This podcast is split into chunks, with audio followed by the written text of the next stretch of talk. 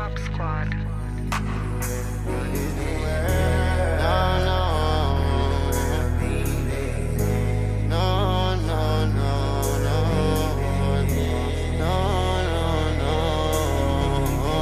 Nowadays, nigga change on the game, switch lanes, then come and try to hang with us. You can really with that shit on that snake shit, fake ass nigga, that ain't what's up. This nigga, that ain't what's up.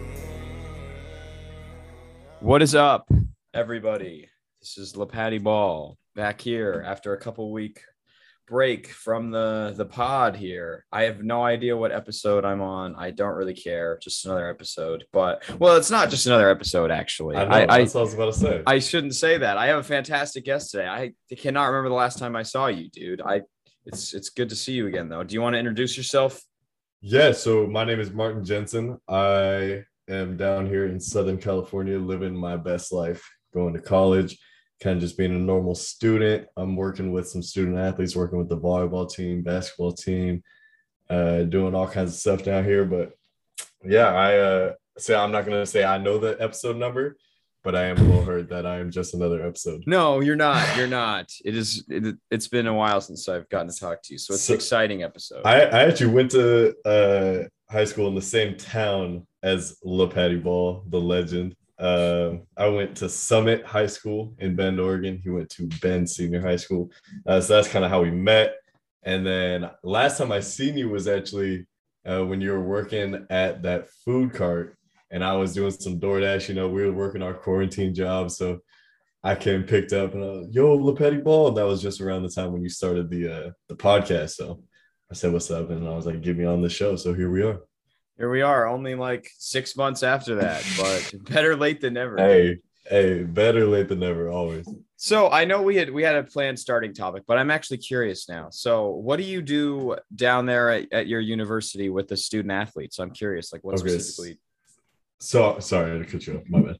Uh, I am working. So I, I go to Cal State San Marcos, Cal State University, uh, San Marcos. So it's right in between LA and San Diego. So I've spent uh, like I've been down here for like two months of summer before school started. So I've been hanging out with uh, my uncle in LA. I go down to San Diego sometimes.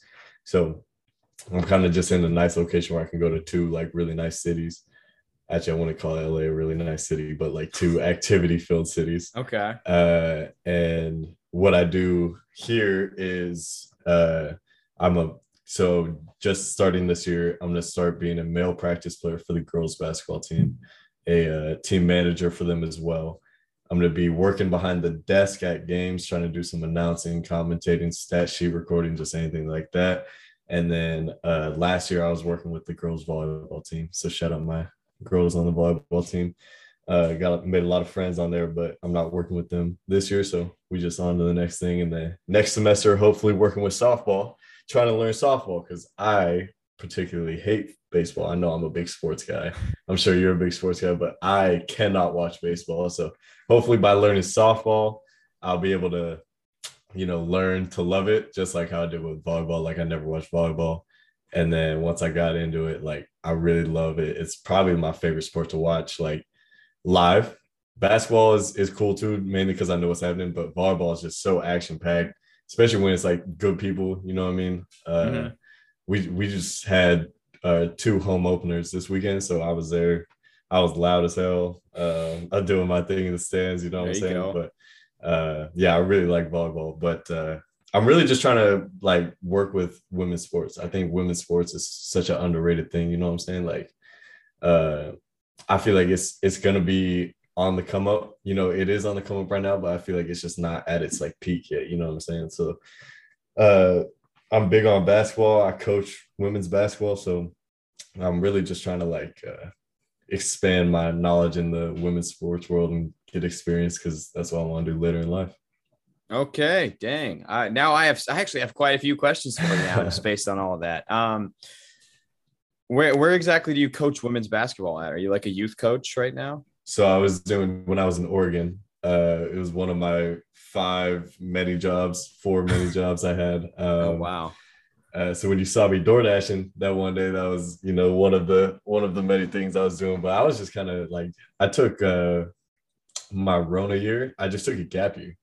Since I'm not a student athlete, I wasn't like uh, getting pressured into playing, even though uh, our school is a public school in California. So um, California was pretty shut down.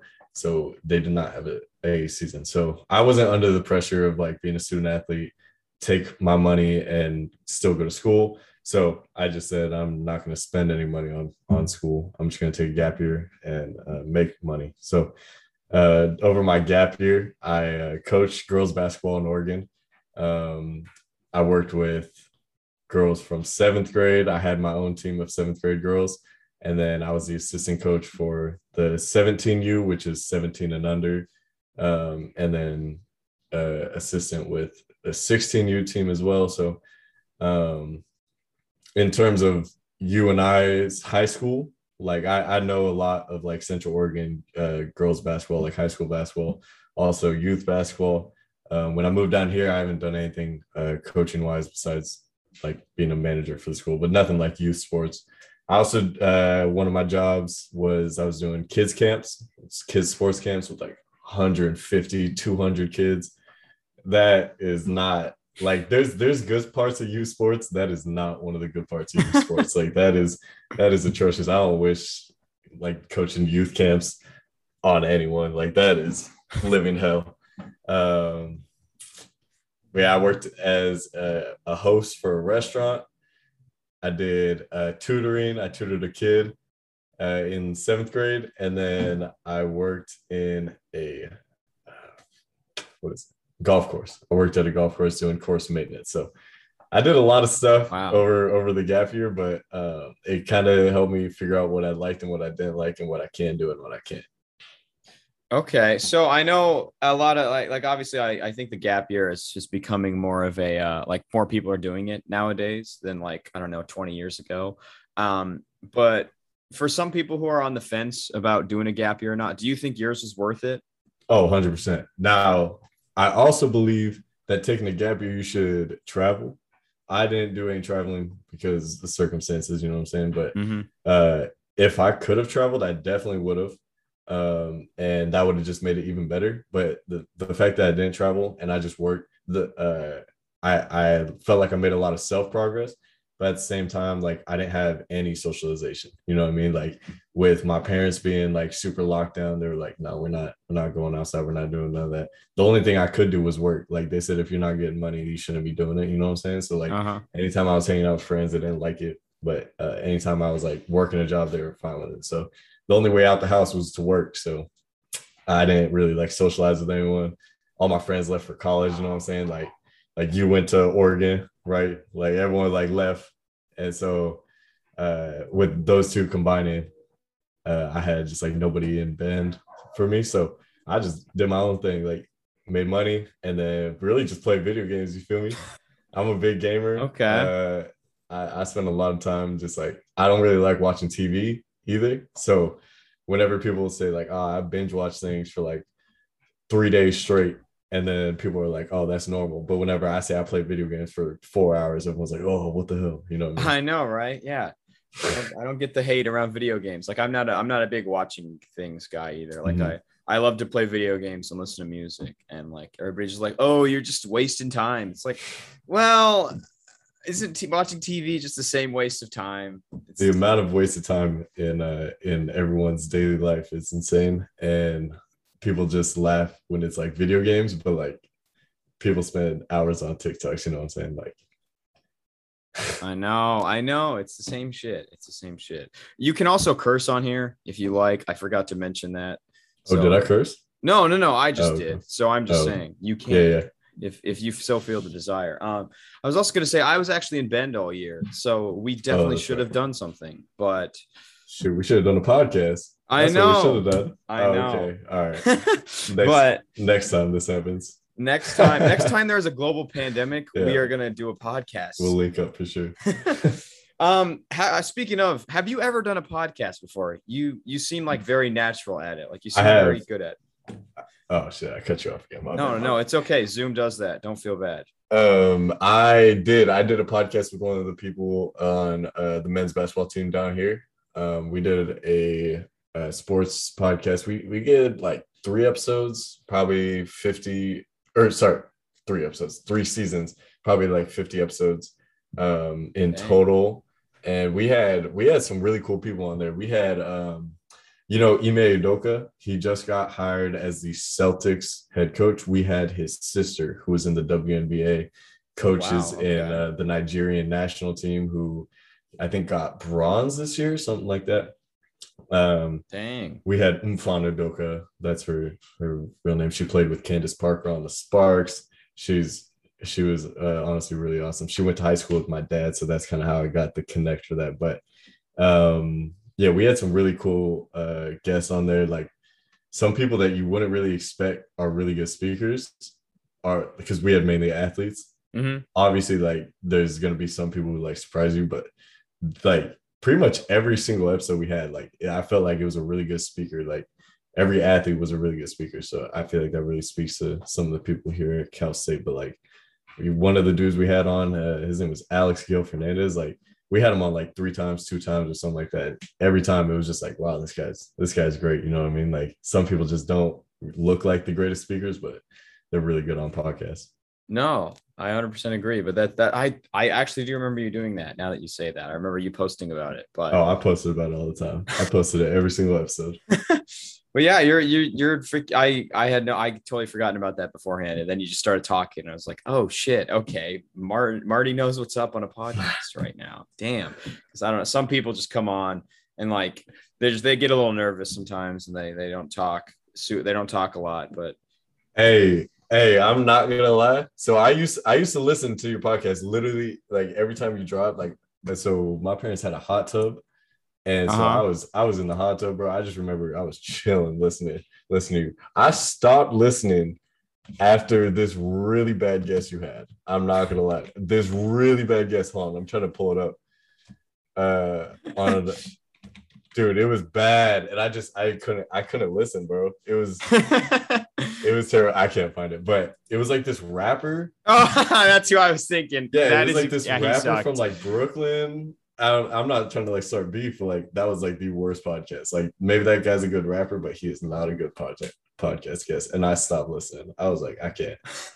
Yeah, yeah, that was I I I know I that was when you said that I was like I think I know what he's talking about and yeah that was I I don't know because he he's actually from Bend and he's a rapper and Oh, okay. he's not very good but I was I mean he's all right but Mhm. I I had had him on and it was like he it seemed like he didn't want to be there so I it it's, it's It did. you could hear it. he was doing it in like a car with like three other people. And like he just wasn't even paying attention half the time. And i was like i don't know. It was a bummer. But you know i appreciate you still listening to some of them. Like that that's that's pretty swag of you. Not a lot of Yeah, people do. So or some people do. Yeah. but No, it's definitely a it's definitely a struggle because uh, that's kind of how we went. We went out like super hot, and then uh, we just like we stopped getting views, and it was just like it's hard, you know, to keep that motivation. So it's it's dope that you're still doing it. Um, but yeah, we struggle with it for sure. Uh, we're we actually been meaning to get it back on it. So if we get back on that, you know, go check us out, Jason Jensen, uh, morning sports show. We we might we might pop out on that again, but uh, definitely some podcasting in the future for sure.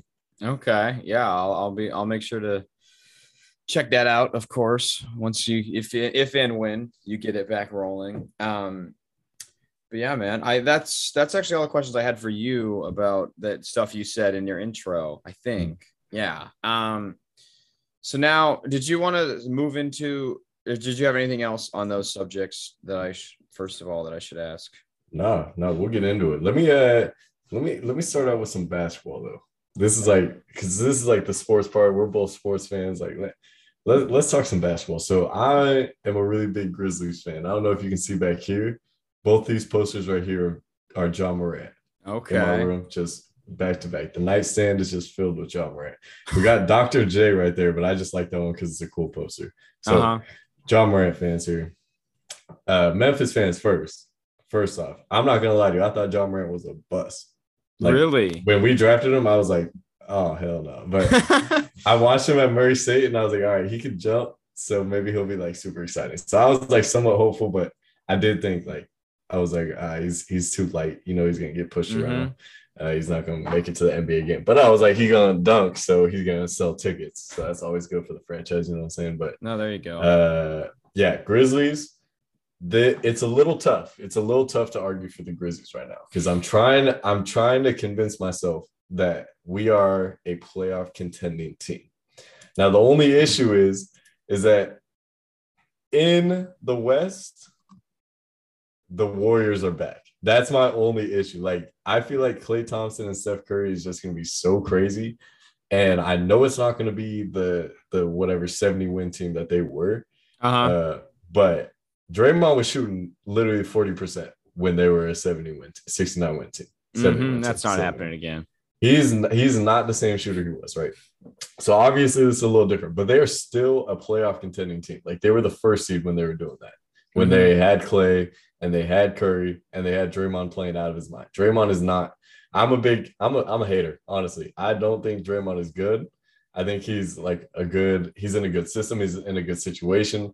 But I think people would look at him differently if he's in a different uniform. Now, if the Warriors are like great, then we're in trouble. We're in trouble. But I do think we can contend. I do think we can contend with the Warriors. So last year, the playoff standings, I'm going to go one through eight real quick Utah, Phoenix, Denver, LA, Dallas, Portland, Lakers, Grizzlies. The Warriors missed the playoffs or missed the playoffs by the play in game, and the Spurs were terrible in the playoff game Yep. against the Grizzlies. So we just we wiped. So literally everyone else not in the playoffs, I, I don't see as a threat. I don't see as a threat. Uh, the Spurs, the Pelicans, the Kings, the Timberwolves, the Thunder, and the Houston Rockets. So the Kings, I gotta say, Jason McCain. That's the dude I used to do with the podcast with. Um, he's a great guy, but the Kings are just not good. The Pelicans, uh, Zion already wants out, and he's not even out of his rookie deal yet. The Timberwolves are trash besides Anthony Edwards. I think he could be something. Uh, OKC and the Rockets had a good draft, right? They're still, eh, they're still, eh. Yeah. Yeah. I know. It's okay. I know my team sucks. It's all right. I know they suck. It's fine. I'm cool with it. So, so here's what I'm saying. It's really up to nine teams in the West, and I think that the Grizzlies are the worst team out of the nine. So that's where I'm like realistic. I know that we are not a great team, and there are eight teams that are better than us. So our playoff chances are not that good. But, but big but, big but. If our young players develop, if Jaren Jackson Jr., who was out literally like 85% of the year, if he comes back and he can actually shoot the three, which is what he's known for, and he Uh-huh. can rim protect and grab rebounds, bro, we are not losing the first round. We are we are not only making the playoffs, but we are winning the first round. I promise you. If Jaren That's a hot Jackson is take. healthy, if he is playing his game, because we we already know what Ja Morant is. Now Ja Morant's gonna get his shot. Ja Morant literally shot worse than he did this year, like his freshman year, freshman year, rookie year. He played, he played great. He played great. Honestly, shot like high 30s from three. He was a, he was a beast. Came this year in the 20s on three three point percentage. It was awful. I did not like what I saw from Ja Morant, but obviously he's still got the playmaking and the unreal athleticism. John Mhm. Moran's gonna get his shot. Then we're gonna be all right. Then people aren't gonna be able to guard Ja. Now the only issue is if Jaren's sucking from three point line, we do not make the playoffs. Hundred percent, we do not make the playoffs. Jaren Jackson Jr. does not shoot the three well. We will not make the playoffs. Now, let me get on to more Grizzlies and let's talk about the uh, Valanciunas trade. That's what I was going to ask you about. I'm curious to see what you think on this one. I was a massive Valanciunas fan. What do you think about Valanciunas as a as a Rockets fan? You're not a Grizzly fan, so you don't have like the bias. But what do you Uh-huh. think about? I'm that? actually a Thunder fan, so bad, um, my bad. no, no, you're good, you're good. Um, I obviously I have a soft spot for Steven Adams because like I have a freaking Steven Adams jersey hanging in my closet right now. Like I, I love that guy, but I think Valanciunas is really underrated when it comes to centers in the NBA. I think he's a fantastic rebounder. He's probably one of the best rebounders in the NBA. I'd say at least top 10.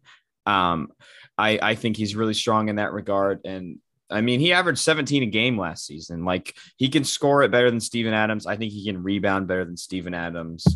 Uh, he can he can even shoot it a little bit. Like I mean, I know he's not going to sit there and just fucking rain threes forever, but like I mean, he shoots 34% from three, or at least he did last season. So uh, no, wait, that was Dillon Brooks. I just read the complete wrong number. He actually shot 36%. So even better than that. Um, but I don't know. I think it's a bit of a downgrade. I'm to be honest because like Steven Adams is great. His rebounding ability is fantastic. I mean, his his rebounding numbers in Oklahoma City would have been so much better if Russell Westbrook was not there. We we can all 100% agree on that. Um, but I I'm just not the biggest fan, especially when you trade him for Val or Valanciunas for him, because I think Valanciunas is. I don't know if he'll do as well in New Orleans, just because Zion likes to clog the paint. Um, I, am not sure. I mean, at least he can. At least Valanciunas can shoot it more than Steven Adams did, so they can maybe put him on the. I don't know, put him on the wing. They don't have to just sit him in the paint the whole time like they do Steven Adams. But I, I think it's a downgrade. What do you think of the move? So we traded Valanciunas, who was arguably not even to argue. I'm gonna say it, he was our second best player last year on the Grizzlies. Second best player right behind Ja Morant. Jaren Jackson, as I said, didn't play most of the year. Mm. He was out. Uh, BC, Brandon uh, Brandon Clarke, he honestly took a step down from contending for uh, first team all rookie his first year. And then second year, he just kind of fell off the cliff. Uh, everyone else was honestly like interchangeable. Valanciunas was the only standout player besides Ja Morant. Honestly, you can have your take on Dillon Brooks. I'm personally not a fan, even though I'm really? from Oregon and he's on my team.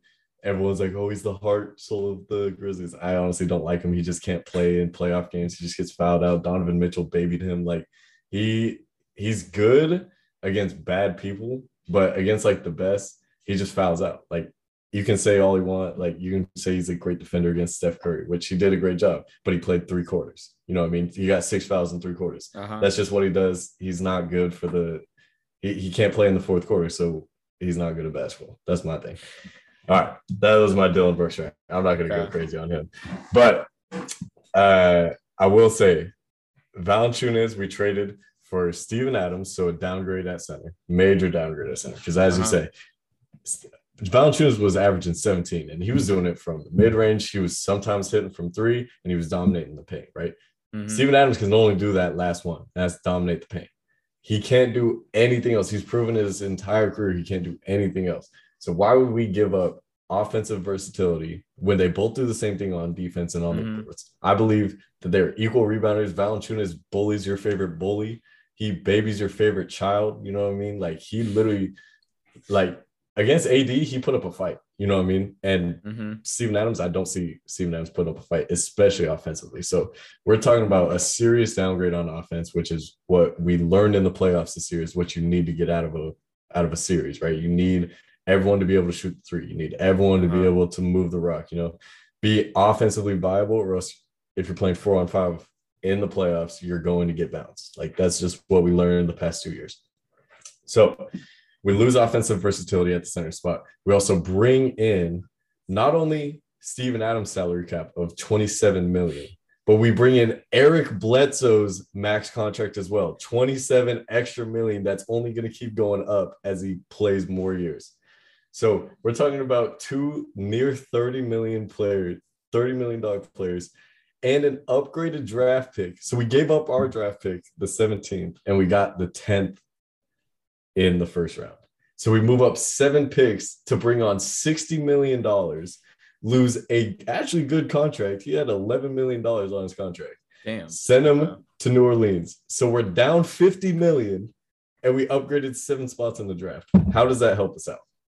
So let's talk, let's talk, let's talk. We get Ziaire Williams, which I thought we were going to flip the pick. I thought we were flipping the pick, flipping Bledsoe for Ziaire for uh I thought we were going to move up to like maybe fourth, maybe third, you know, just uh-huh. something for a viable pick. I believe this draft class is a five person uh, class and everyone else is in.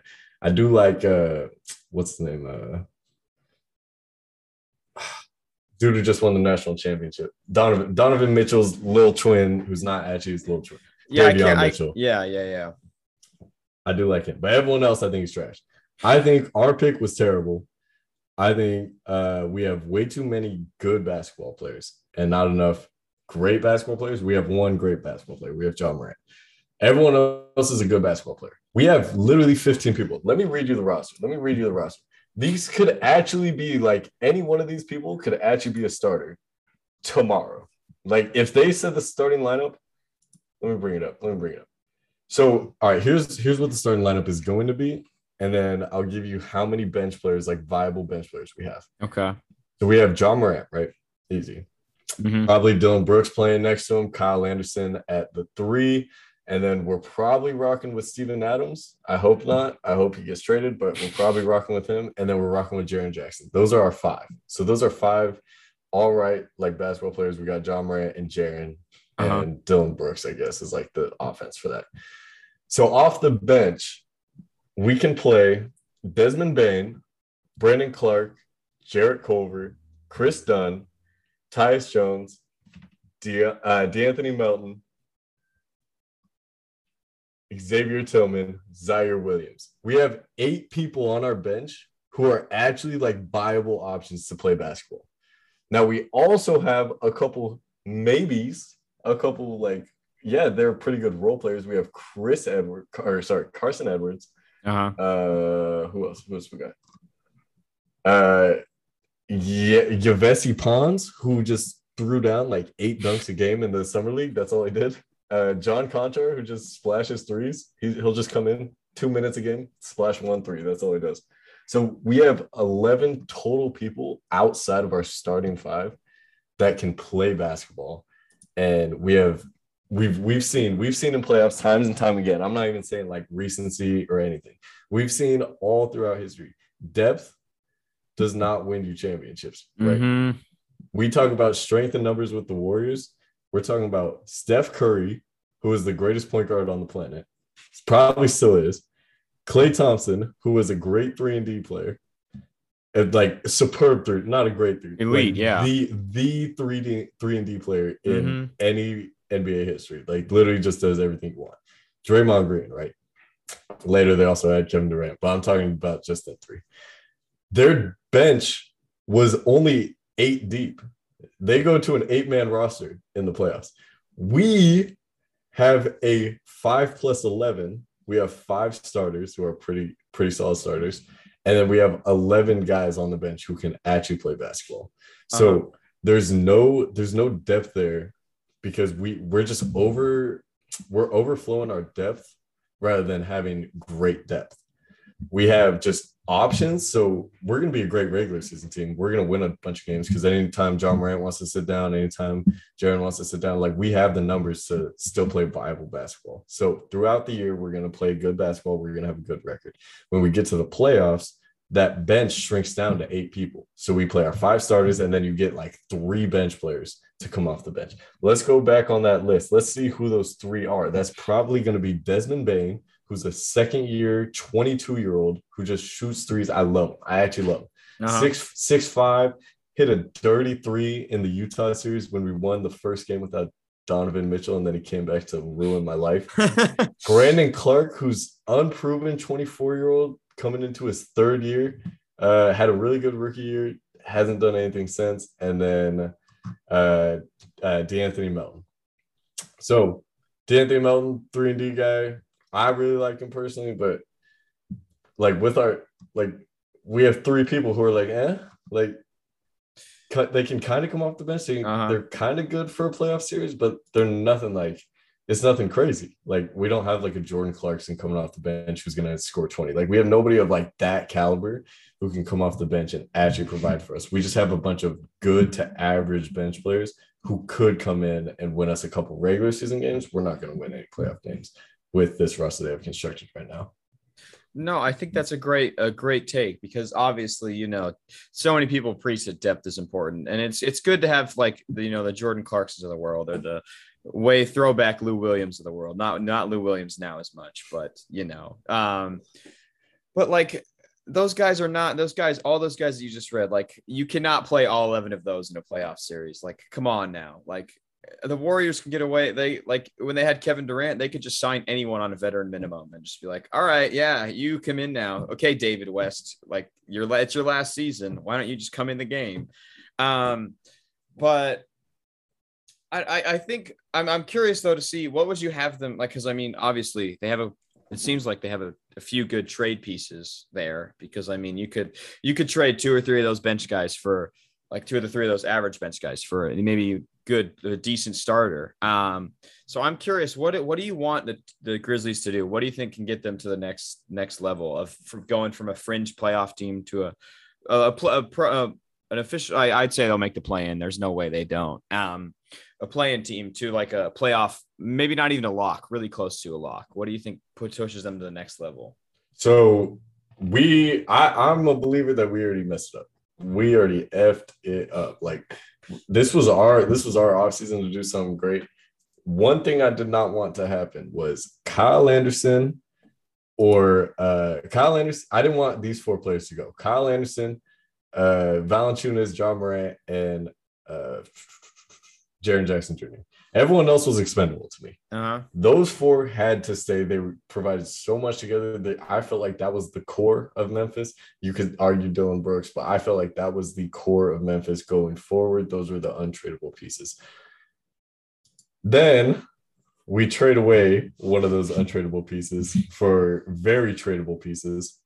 So when we get Eric Bledsoe and we get an upgraded pick, that's when we have our opportunity to make a move. That's when we have an opportunity to say, hey, we have eight guys on our bench who we're not going to play eight guys off the bench, so we can get rid of them. So one of the guys I kind of wanted to get rid of, but like would feel bad also getting rid of him at the same time.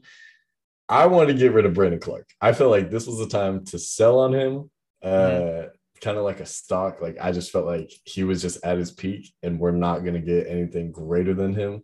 If uh-huh. we're talking 2K overalls, he's I'd give him like a 78 overall. Like that's gonna be what his max is. So I felt like he's at that point, and this is the point where we should have sold him. So it should have been what should have happened was if we're gonna sell if we're gonna sell on uh Valanciunas, because I'm not gonna say like, oh, we should have never traded Valanciunas. We traded Valanciunas. That's just what happened. Front uh-huh. office was like, this is the decision that needs to be made. It was our first move. So they had that plan. Valanciunas goes. We bring in Steven Adams. We bring in Bledsoe. We bring in an upgraded pick. I say we sell that upgraded pick. We sell Brandon Clarke, and we sell Eric Bledsoe and we try to get an upgraded pick. We try to get a fifth fifth overall pick. That could have been Scottie Barnes. We could have Scottie Barnes on our bench right now coming out of uh, Florida State. Great defensive player, not as good offensively, but still has uh-huh. potential uh-huh. because you can work on offense. He's just naturally great at defense. He's six nine. He's got massive wingspan. Plays like literally was locking everyone up. Stripped Cade Cunningham in a in a summer league game. Like this man, this man's real deal on defense. And given that like we have Ja Morant, like we honestly had to build this team like the Warriors built uh Steph built around Steph, like they know he can't play defense, so get him defense. You know what I mean? Uh-huh. Like get get him. Uh, Jaren Jackson can play that defense, but he's not like locking you down on the perimeter. Draymond will lock you down on the perimeter. I, I felt like this Scottie Barnes would have been a great move for us. So that would have been number one. Number two is we needed DeMar DeRozan. No you question. think so? I wow, was okay. I was I mean, obviously we don't have the salary cap for it after bringing in Bledsoe, Adams, uh-huh we don't have the cap for it. We needed a actual veteran leader to come into because everyone's young on the team. Everyone's 26, 20, everyone's under 28. But we needed someone to come in and say, hey, we're adding some veteran leadership. We're going to get through these playoffs together. This new vet, and he's he needs to just be able to take over the game for us when it's it's crunch time. Because obviously we've seen Ja Morant not the greatest at that. He can do it, but he also uh-huh. makes a lot of mistakes down the stretch. Maybe bringing in a vet would hurt Ja Morant because it wouldn't give him the experience that he needs to go through those like trial and error type things. But I would have been a fan of having DeMar DeRozan on the team this year um, to kind of just show everyone um, kind of like his way of doing things. We could learn from him and then leave him in like two years. No, I, I actually love that thought process. I think uh, DeMar DeRozan's stock is at an all time low right now. I think this is it's time for us to buy into this because I think he is a very solid player. Uh, obviously, you know, playoff playoff shortcomings to the side. Like I, I think it, a change of scenery would help him in that regard. Like I mean, I know he he he did solid in San Antonio. He didn't like. I mean, that's just a really shit situation to be in, where you're not quite rebuilding, but not quite a playoff contender. You're just in that really ugly middle ground, and you're really old in that. And that that San Antonio team was kind of old for a little bit. Um, so I love that thought process. I'm I'm curious though, where what would the shooting look like on the, on that team with with Ja Morant, who can shoot the three, but I wouldn't say super efficiently right now. Uh Jaren Jackson, as you said, is a question mark. Steven, if you with especially with Steven Adams, who cannot shoot the three at all. Um, where does the shooting come from? Does it come from the bench? I mean, I know Dillon Brooks can stroke it sometimes.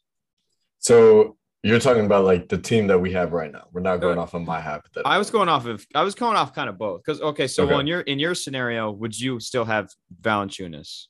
So obviously, in my scenario, I have Valanciunas. I I'm going to go off of post Valanciunas trade since it was like the first thing that we did in the offseason. I'm saying like there was like I feel like front office had no way around it. I feel like they have some type of reason to be like, yeah, Valanciunas had to go. Mm-hmm. Because I don't I don't see why he would go otherwise. Maybe that's just like the heart broke inside of me, but like that's how that's how I actually feel about the situation. So okay. I'll give you both answers. I'll give you with my hypothetical and um, in real life situation. So I'll give you my real life situation right now. So right now the shooting comes from Dillon Brooks, which I'm really really like scared about. Like I almost just threw, I almost just threw up in my mouth thinking about that.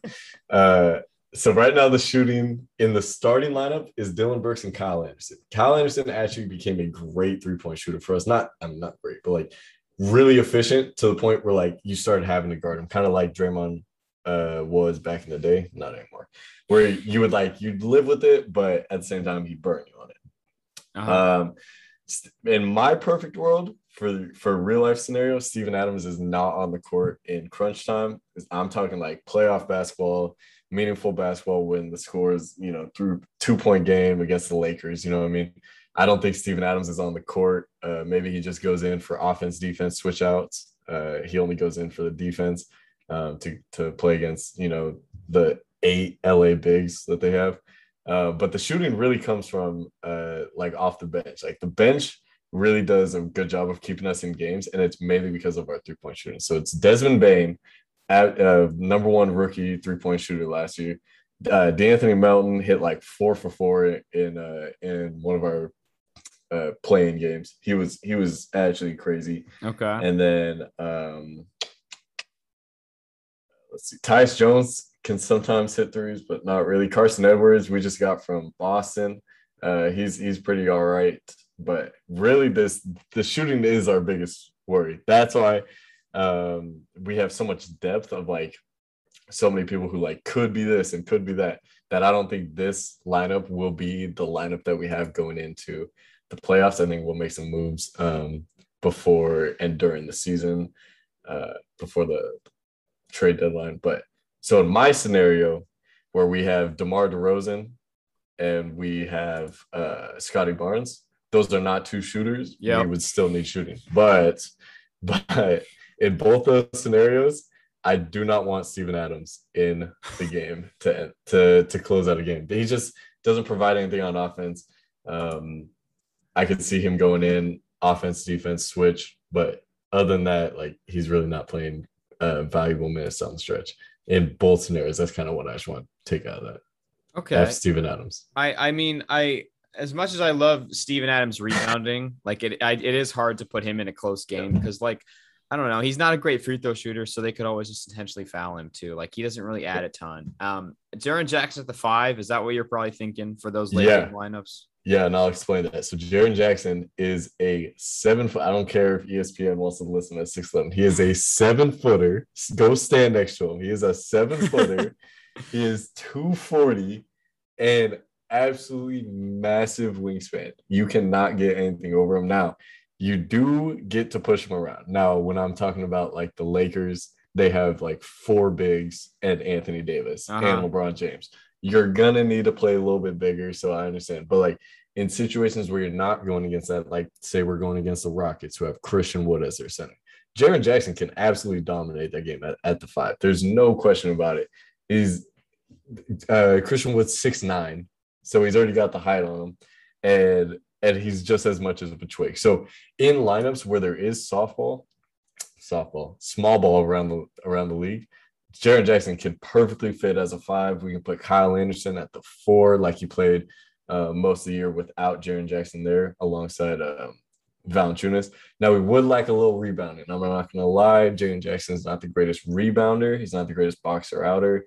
Um, uh-huh. That's that's why uh, Valanciunas was so great for us. But Steven Adams can provide some of that whenever they have another big center. But I don't see uh, Steven Adams playing up playing like the valuable minutes that Valanciunas was when uh-huh. he was uh-huh. with us. Because Valanciunas would just play whatever lineup you had, you're gonna have to deal with Valanciunas. Now I feel like it's gonna be uh, if you're going sm- small ball, we have Jaren Jackson, which I think is one of the best small ball uh, bigs in the game. Like I don't see a lot who can do more versatile things than Jaren Jackson. But uh, last year it was like Valanciunas is on the court, you're gonna have to deal with him. This year, I hope it's gonna be, hey, what do you got? Okay, we'll play Steven Adams. Hey, you're going small ball, we're playing Jaren Jackson.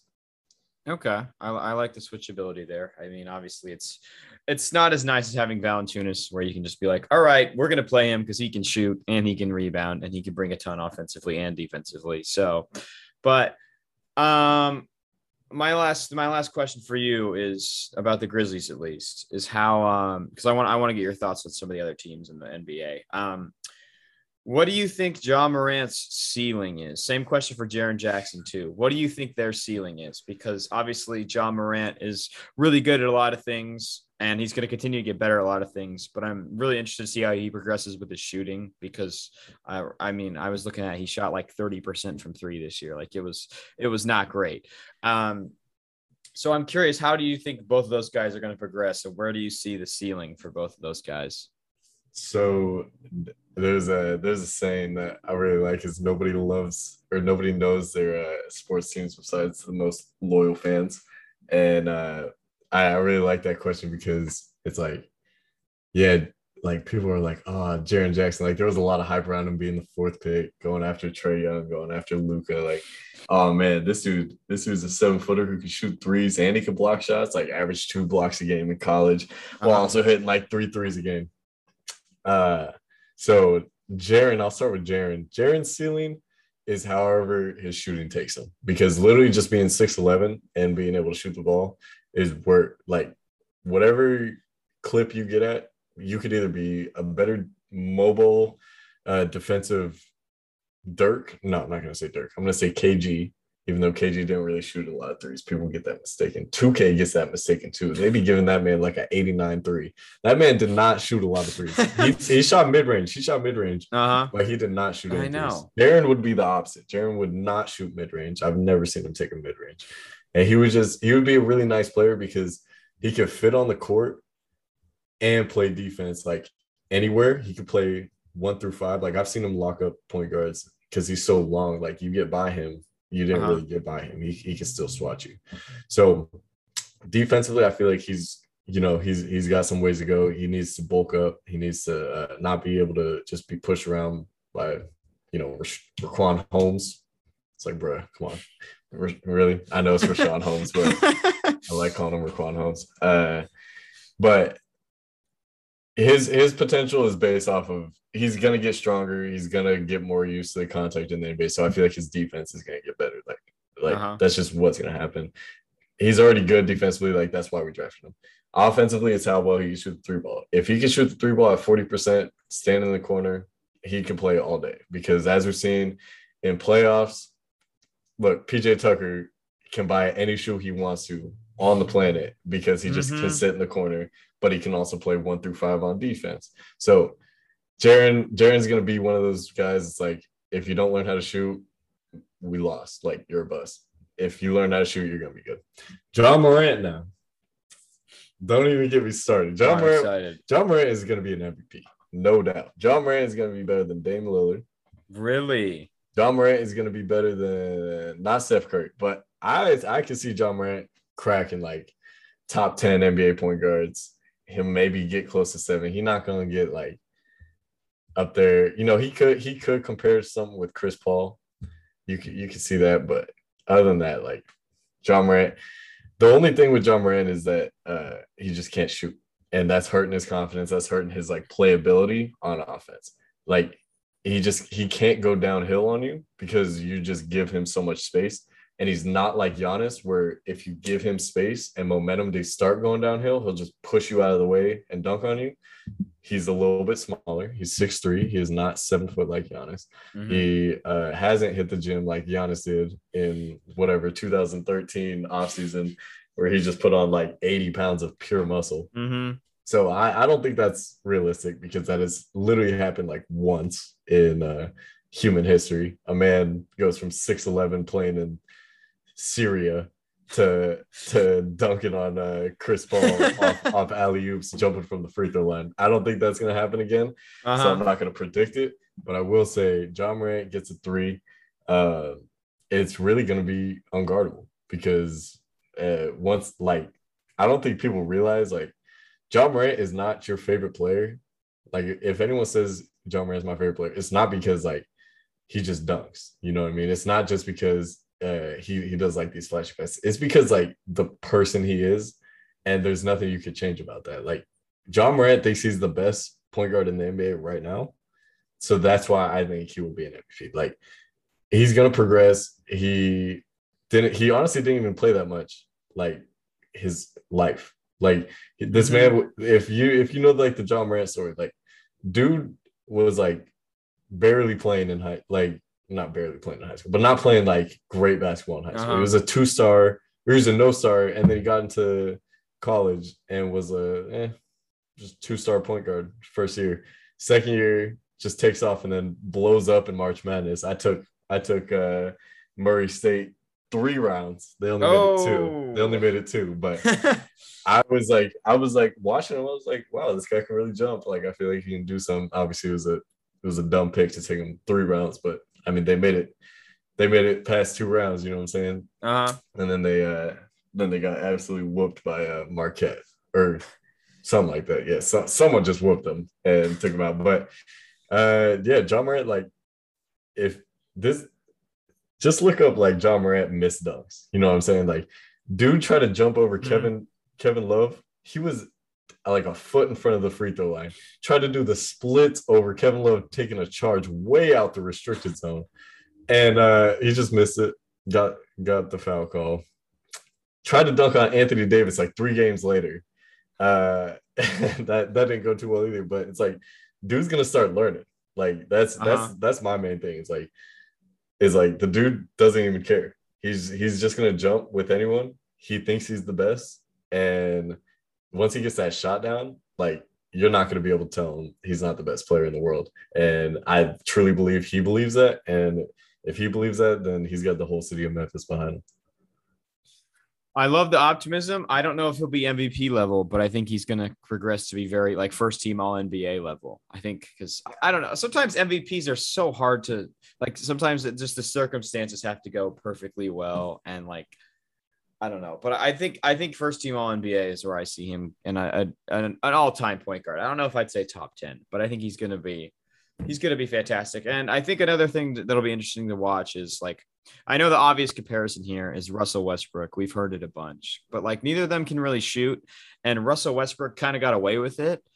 Um, but the era is the basketball is still kind of changing. I mean, even when Russell Westbrook won his MVP, like shooting was really, really popular. Like shooting was, I don't know. You had the Warriors who were the a freaking major jump shooting team, and they were just steamrolling everyone. And I feel like it's going to continue to move that way more and more. So it'll be interesting to see how Ja Morant's game progresses if the game continues trending in the the direction it does. So No doubt, no doubt. Let me um before because I want to I want to move on off the Grizzlies. I've been this is just a Grizzlies podcast at this point, but um one thing I want to say about the Ja Morant Russell Westbrook is that nobody can tell Russell Westbrook he's not the best shooter in the gym. Like no matter what gym, he could be in the gym with Steph Curry, Klay Thompson, Ray Allen, and Reggie Miller, and he'd say, "I'm winning the three point contest." Like nobody can tell that dude anything. Like he wears a white dress, uh, you know, not even at the Met Gala. You know, like Uh-huh. he's he's just wearing that as regular fashion. Nobody can tell him he's not the the dopest dude on the planet, right?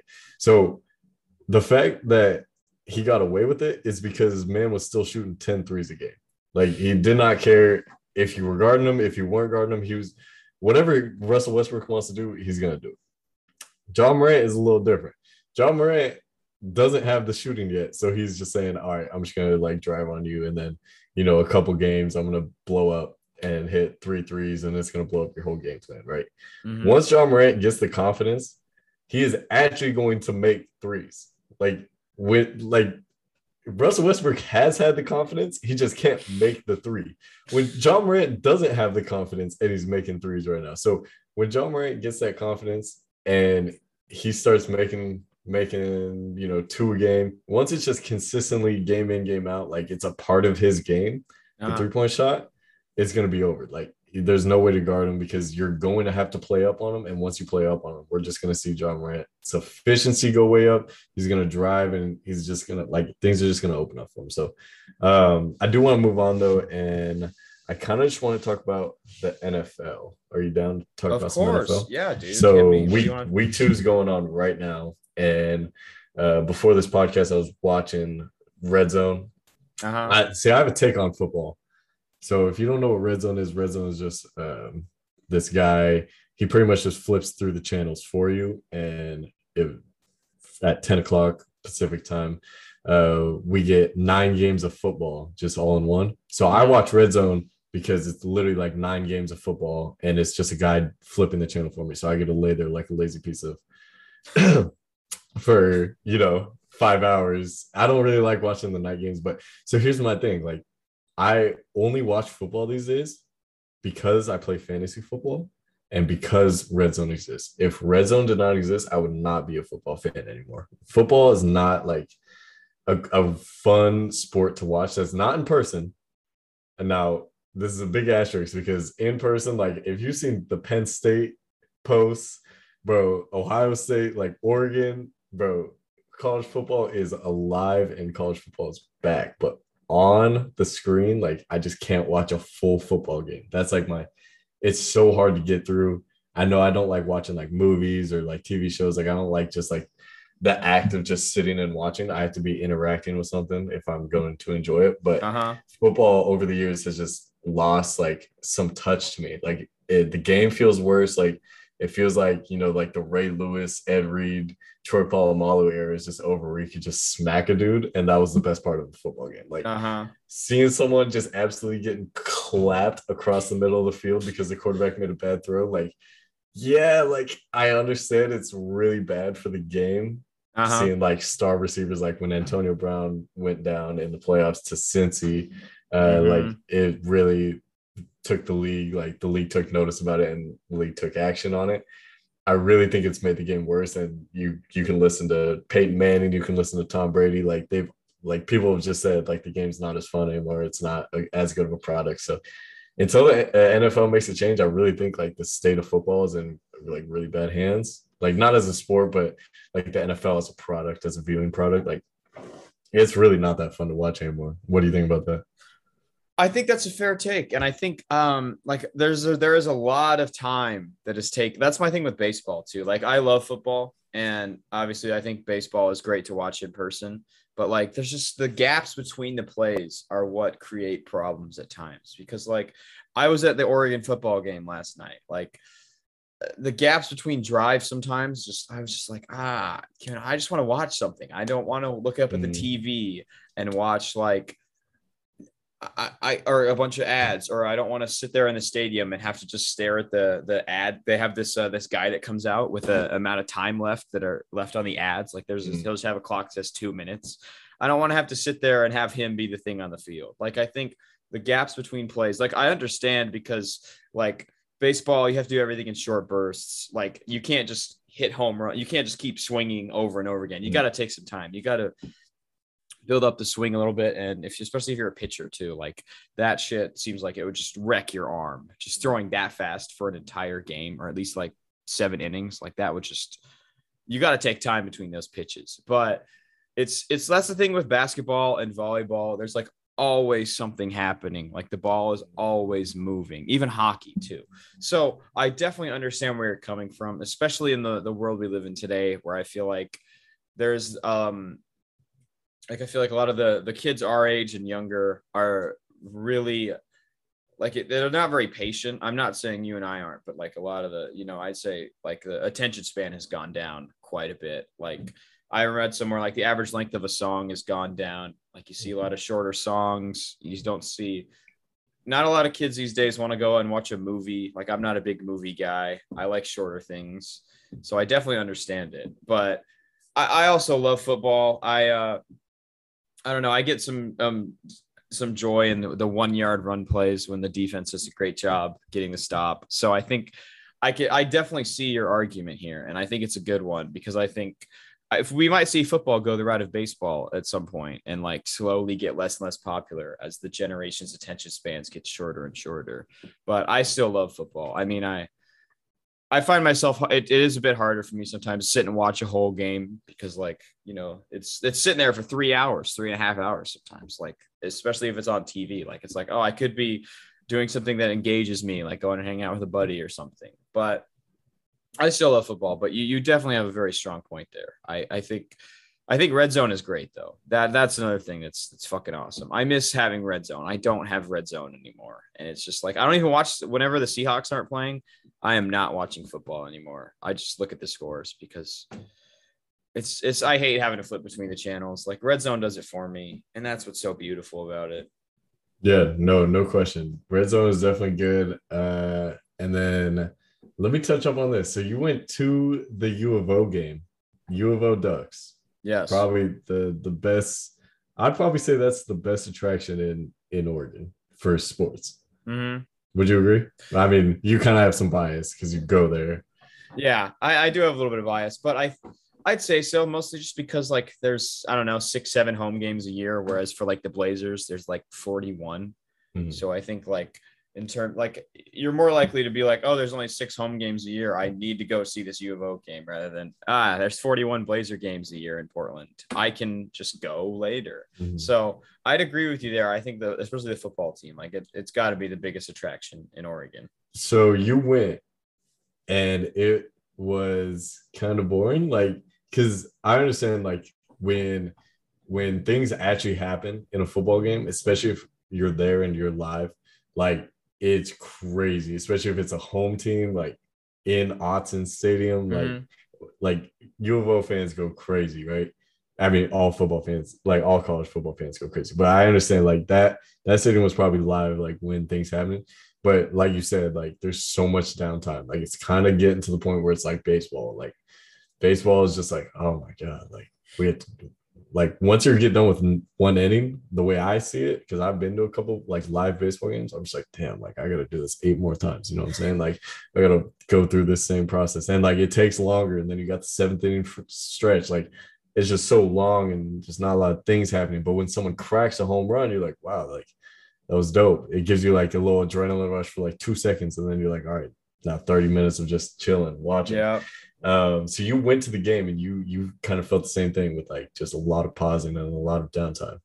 I think, yeah, I wouldn't say I was I was boring. I would say there was a lot of downtime, and it's because they were playing like FCS Stony Brook, so like they're not Stony Brook sucks ass. Like the Oregon won by forty one, um, oh, and like it uh it by the end by the fourth quarter when it's like thirty one to seven, and you know the other team is not going to win like it does sometimes like you got you watch the clock go down. It's like uh, i kind of want it to be over now. So like i think it really depends on the opponent too because mm. like i don't know oregon does not oregon has a lot of their really fun games this year on the road. Like they play a lot of better teams on the road.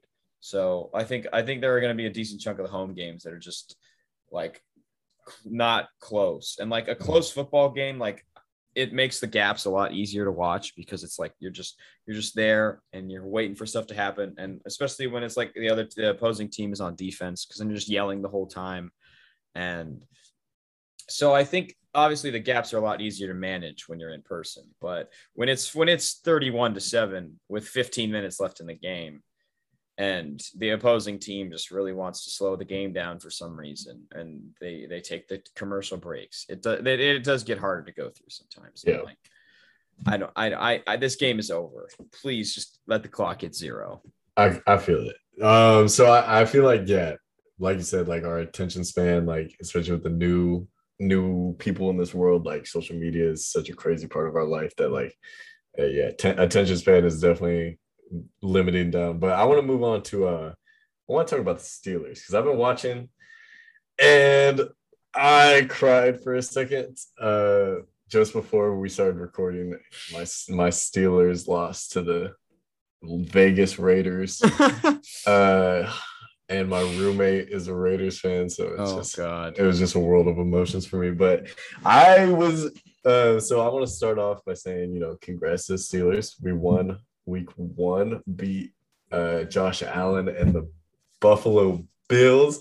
Uh, my like number one podcast that I'm listening to is is Jalen and Jacoby, and they're uh, they like Buffalo for some reason. So every time I had to listen to them, and they were calling my Steelers trash all week leading up to the game. So the fact that they won, you know, my Steelers won and pulled it out, um, kind of gives me some like triumph over my favorite podcasters. You know what I'm saying? But Uh huh. uh, yeah, my I really uh, I really have like for some reason just a different vision on the Steelers that like nobody else is seeing. Like every time I talk to people, they're like, "Oh, Steelers are trash. Steelers are trash," and I'm like, "Yes, but no." Like, like yeah, yeah, we are trash, but at the same time, our defense is top one in the league.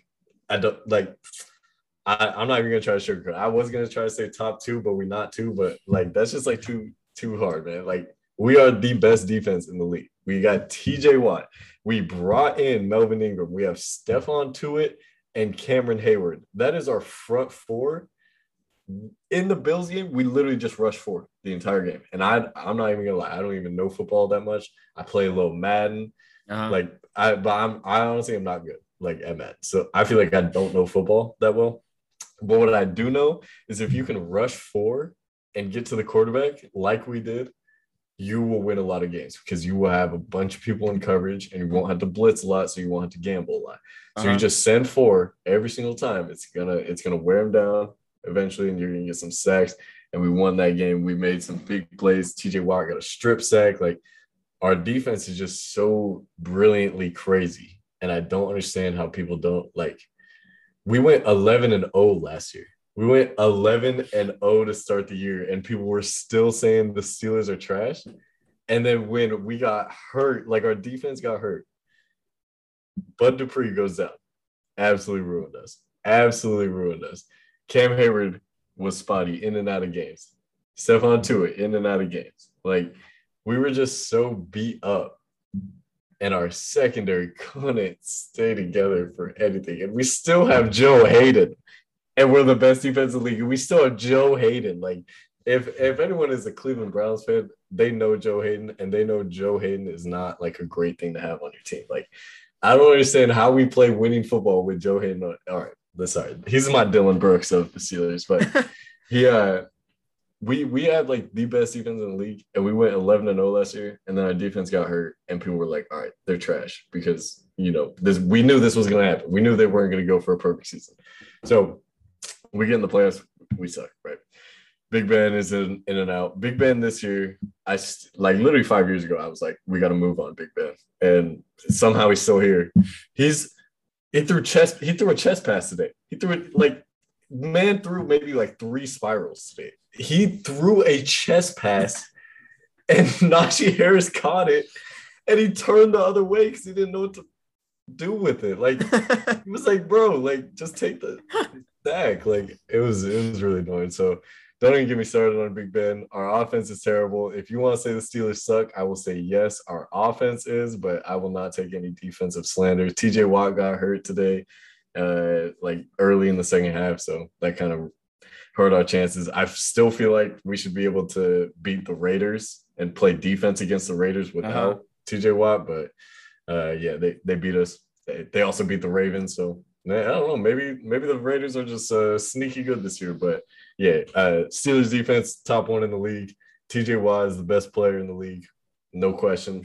Uh, he got another strip sack today, but yeah, uh, I just wanted to start off our NFL conversation with uh, my uh, sad rants about the Steelers loss today.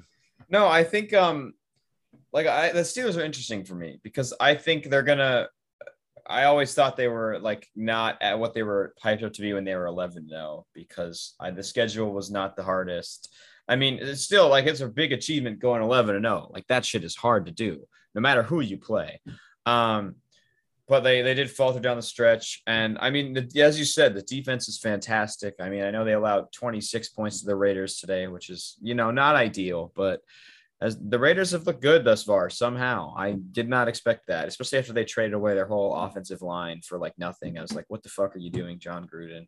But um, that Steelers offense, dude, it just worries me. So like Ben is not that good. Their run game, they like do not have a run game. Like their leading rusher today was Najee Harris with 38 yards on 10 carries, which is it's not terrible, like in terms of yards per carry, but like if that if that's the production you're going to get from the ground game, and you have a Ben Roethlisberger who cannot throw the ball deep anymore, like it just limits the offense so much. And I think they have a solid receiving corps with like Smith Schuster and Clay Claypool. And I know I'm blanking on a few others. I know there's uh, Diontae Johnson, obviously. Um, but it just it just makes it so hard to to buy into them. Like I think they'll I think they'll definitely contend for a playoff spot. Like I think they're they're a solid team. It's just it it makes it hard for me to put them as like a Super Bowl contender when their offense just is so like there's not a lot going on there. You know, how do you feel about the like? Do what do you think the offense is going to get better? Do you think it's going to kind of stay the same? So let's let's talk about this. So the receiving corps, I really I really have a stance on this. Like I really think the receiving corps is not that bad. Like and you can say what you want about Juju. I hate the TikTok dance. I don't even have TikTok on my phone, so I just for him having TikTok alone, not even just posting on it, just him having it, I'm just like, like, what are we doing? Like, uh, people on the team have said like grown men do not have tick like do not post TikToks. Like, uh-huh. it's obviously like a concern, especially when you're doing it on logos. Like, nobody like that. I understand like why like the general public hate Juju, right? I hate Juju. He's not as good as we all thought he was gonna be. Uh-huh. But let's not get it twisted. Claypool is that man. We took him in the sixth round, or no, no, no. We took we just took we drafted him uh a year ago. He is a beast. Like he comes down with catches. He absolutely mossed uh Tre'Davious White last week. Like, and that was a big catch. We needed that. Like we struggle moving the ball. So anytime Claypool plays good, like we play good. Today, he dropped a couple passes, kind of ruined our mojo. I'm not gonna lie, but uh, I really like Claypool. Uh, Diontae Johnson had a pretty good year last year uh, before we went uh, before Big Ben went down, and then once we skied down the 11 and 0 slippery slope that we Uh-huh. went down, uh, he stopped being as good. But um, who else we got? Who else we got? Uh, wow, really. Know those are those are three big ones. I think. I mean, Yeah, but gosh. so so Juju's all right. Oh, we also got Eric Ebron. That's right. That's what I wanted to incorporate. He, Eric Ebron is really nice, like super athletic. Um, he can make jump balls. Like he's a really, really bad matchup for linebackers too, because he's fast and he's big. So uh-huh. um, he he just kind of like gives us a uh, a niche that I feel like we haven't had since Heath Miller, which is like way back. A lot of people probably don't even know that if you're not a Steelers fan, but um, really having like a tight end like that should have made us so much better of an offense already. Like I feel like we have five people that we can literally spread out anywhere on the field. Like we can put Ebron at wide receiver position. We can put Juju. I honestly feel like Juju could play tight end. Like he's big enough. He's honestly a beast. Like he could play tight end. We can literally line up our guys, put Najee Harris either in the backfield or line him up. I, I feel like he's low key black Christian McCaffrey. Like that man, I feel like he we could line him up literally anywhere and he'd be a beast, right? We have five people who can actually play. We just have zero offense, offensive line, and we have no quarterback, bro. This man actually sucks. Like as much as I love Big Ben and like like all the all the two chips he's won for us, like all the successful years he's given us, like obviously has a good connection with Mike Tomlin. Mhm. Also love Mike Tom Mike Tomlin, but it's like dog. We have five people who can actually play really well in in their skill positions, but we have zero offensive line and we have zero quarterback. And for the past five years, we haven't done anything to address those two spots. And it's like, like we're just sitting here waiting. We drafted Najee Harris. Cool. Who's gonna block for him? exactly. Every time, every time he touches the ball, he has someone in his face on the other team. It's like, bro, he's not going to be able to break four tackles every single run. So yeah, he's going to have a lot of games this year uh, where he's getting 10 rushes for 30 yards. And I mean, he caught one touchdown and he dove in. Dude, cool. Like, still only scored like 13 points as a team. So it's going to be a little rough until we improve the offensive line at the quarterback. No, yeah. I mean, you can have as many good skill position players as you want. Like, you could. You could have freaking all pro skill position players everywhere. You need a quarterback and you need an offensive line. And I, I think I don't know. Big Ben, he's not like the worst quarterback in the NFL. Like he's not terrible. Um, he's top five though. Top or top five worst. Yeah, I thought you were saying best for a second. I was like, what are you on no, right no, now? He's dude? top five worst. He's top five worst. I could probably name him right now. Um, just off the top of my head, I'm going Tua. So I'm going off of like this year. Like, what have I seen? Tua, I feel like is the worst quarterback in the league. I'm not even gonna lie. I know he got hurt today. Prayers up for Tua. I hope they trade for Deshaun Watson. Like, I don't know. Like, I know people are like, ah, Deshaun Watson should never play again. It's like, I I like to say proven until guilty or or yeah, until proven guilty. Uh-huh. Um, so you know, obviously, if he did what he did, it's like, all right, you should never play. Yeah. But if he hasn't done it, then I believe he would be a great fit on Miami. Um, I also have him on a couple fantasy teams sitting on the bench, so I would really like for him to play football this year. So it's a little selfish, but um, so I'm I'm going Tua. I think Okay. Tua's trash. I think Big Ben is definitely in like the top five. I don't know where I'd put him, but I'd put him in the top five. Um, I really thought Derek Carr was there. I really thought, but like Really? if you be if you go if you go in to your new home stadium and beat the Ravens on Monday night, and then on a short week you come in at to the Steelers and you beat the Steelers at Heinz Field, can't really put you in the top five worst quarterbacks in the league. Uh, so I'm going Carson Wentz. Carson Wentz for the Indianapolis Colts.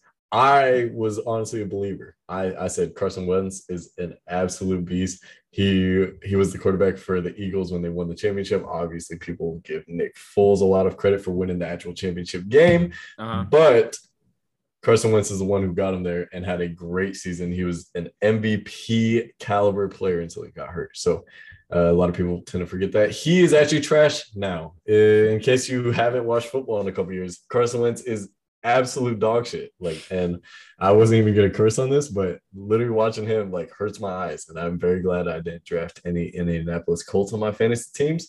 And then for the other two, I'm going Matt Ryan. Matt Ryan looks like he has fallen off a cliff from his MVP uh, caliber season. Uh-huh. No, no, not even MVP caliber. MVP, just straight up MVP. He was uh, uh, the MVP of the year. They choked in the Super Bowl to Tom Brady, but Uh-huh. yeah, I'm going them four. Uh, t- uh, Matt Ryan literally looks like he's like walking in mud, and then oh, I need a fifth one. I think I might just go with those four, and then yeah, if you want to, You're not gonna throw Andy Dalton in there. You're not gonna throw Andy Dalton in there. Oh, I could honestly. I could, but I feel like there's one that's like just worse, and I'm just like, I'm the Uh, yeah. I'll throw Andy. I'll, I'll just throw Andy Dalton in there because I really like Justin Fields today, and I feel like if Justin Fields is making this offense work, then uh, Andy Dalton should definitely. no, I think that's a those are those are fair picks. I'd throw uh Tyrod Taylor in there just because. Oh nah, oh nah, Tyrod's nice. No, okay. nah, Tyrod's nice. I he's all right. I think it's just like there. I would take a few guys over him on that. I'd might honestly take. I don't know. I I might take Big Ben over him. I might take Big Ben over. Nah, here's Taylor. here's the thing. Here's the thing. People don't understand. Tyrod Taylor is actually that man. If if it weren't for the doctor messing up, Tyr- Tyrod literally got stabbed with like wrong medicine. Tr- actual professional training staff stabbed him with the wrong medicine, and not only with the wrong medicine, but in the wrong vein. So it shot his arm out for week one of our 2020 season, thus giving Justin Herbert the starting spot on uh, the Chargers. So without Tyrod Taylor's medical staff, we would be talking about how he's uh battling Justin Herbert for the quarterback position at least throughout the year and maybe this year. A Tyrod Taylor is nice. Second, people wrote off Houston like nothing else. Like I have never seen the disbelief in a in a football team. Like people were like penciling them in for 0 and 17 instantly. Obviously, they just got whooped by the Browns today, but uh that was a game they shouldn't have won anyway. So Uh-huh. in week one, they play Jacksonville Jaguars. A lot of people think that's just a, a game for who gets the number one pick in the next draft, which I can honestly see either one of them. But I was very surprised that uh, Tyrod Taylor outperformed Trevor Lawrence and he whooped Jacksonville. He, out, he honestly didn't even play that bad against uh, the Cleveland Browns defense today, which is one of the best defenses in the league. Um, no question with Myles Garrett and company. But I'm going. I'm going. Tyrod Taylor's nice. Like I'm. I'm a believer. I, I'm buying stock. Fair enough. I mean, I, I I have never been a huge believer, even back to his Bills days. I've always thought like he's he's a solid starter. He's a really good backup, but I wouldn't I wouldn't put him like I don't know. I mean, he he I, I he'd probably be right there up in my uh my worst five. I mean, I, I obviously have to give Zach Wilson. Zach Wilson has looked awful thus far. Oh, true. Yeah, that's hey, that's one I was forgetting. I, I think he had oh what was it? It was it was four picks today. Four Mm. picks. Yeah. At one point he. Oh, let me uh let me uh, uh throw Jameis back in there because I know the Jameis slander is gonna come in, and I'm not saying he's a top five worst, but that man is very close out the league. Like I know he did his thing against Green Bay week one. Everyone was like, "Oh, Jameis is the goat." Now we actually, now we can actually see. Like he, like people were saying, like he couldn't see. He had to get cataract surgery because he couldn't can see. That's why he was dropping five picks a game. Jameis gets cataract surgery. Jameis is named the starter. He's working with Sean Payton. He's got Alvin Kamara in the backfield. Like perfect situation. He's got a great defense. Man threw, I think five, maybe it might have been four picks today. Uh, absolutely atrocious. Like he looked like he can't see again. Like I don't know. I don't know why this became a story after he got cataract surgery, but it definitely should have been a story like when he got drafted or you know Uh-huh, just any yeah. point in his career that he couldn't see. Um, so he gets cataract surgery before this year. Has a great game, goes 35 to zero or 35 to three against the Green Bay Packers against Aaron Rodgers, former MVP. You know what I'm saying? Comes into this game and literally like is getting sacked and just chucks it. Just ah, there's Jameis. So I'm just saying like Jameis isn't in the top five worst since he played so well, and we can see like he's got like potential. But Uh-huh. definitely Jameis is on watch list for for top five worst. No, I think he's interesting because uh, I have no idea what to make of that guy because he can just go out and, or he can literally do those things in the same game. Like he could probably throw, have three awesome touchdown throws and three terrible picks in the Yeah. same freaking game. So he is just so he's so weird to watch and just predict. So I I'm gonna give him a couple more games because I, I the, I'm gonna think these are both outliers. Like I think he's gonna stay somewhere in the middle and like be good at times, really bad at times. But I am curious, Martin, who who do you think is to win the Steelers division this year? Oh, it's uh your yeah yeah division. So we're talking just the four teams, right? Yep. Football football is always hard for me because No basketball it's easy. It's just like a conference. We just talk about conference, but Uh-huh. football it's like the division actually matters. Um, so division wise, I got the Steelers, hundred percent. I don't think the Ravens are actually as good as people think they are. Um, I think Lamar, well, especially with the blow up, the absolute Thanos snap that happened in the running back room of the Ravens, like, goddamn, they lost everybody, and now they're just bringing in whatever misfits they can find. They they getting Le'Veon Bell. What is this? What is this year five post Steelers? Like this man is actually like he's just bad. Like Le'Veon has not shown he can play NFL football anymore. Um, who they bring in? They brought in uh Let me look. just just scrubs. They just Yep. like they just brought in old wash like anyone who's on the free agent market. Um, I'm surprised they didn't bring in Shady McCoy actually. Uh, LeSean McCoy, like honestly, he's been bounced around. Like, here's my thing: if you can't work in uh, Andy Reid's Chiefs offense, then you can't work anywhere in the NFL because Andy Reid will make any Chiefs running back actually good and viable. If you Uh-huh. can't work with him, you're not an NFL running back. So he's had Shady McCoy. He didn't do nothing. He just won a Super Bowl with them. Or, or sorry, he just won a Super Bowl with the Pats, but he was on uh, the Chiefs for a while. I think no, he won one with them too. Um, they bring in Le'Veon Bell for the Chiefs too. He was trash. So I'm not a believer on uh, the running game in uh, Baltimore. Uh-huh. But here's the thing: they have Lamar Jackson, who's the best running back in the league. He is the most untouchable, not even untackleable, untouchable player in the league. Um, but that's my biggest critique of Lamar Jackson is he's the best running back in the league. He's not the best quarterback. Um, I know he's just coming off an MVP two years ago, but uh, I don't think he's anywhere close to Patrick Mahomes. I think Patrick Mahomes has him by leaps and bounds. Uh, and if we're talking about the division, I honestly feel like Cleveland is a way better team than the Ravens. And I think uh, since Cleveland is just not proven yet, the Steelers are proven. Like our defense will lock you down, our defense will mess you up.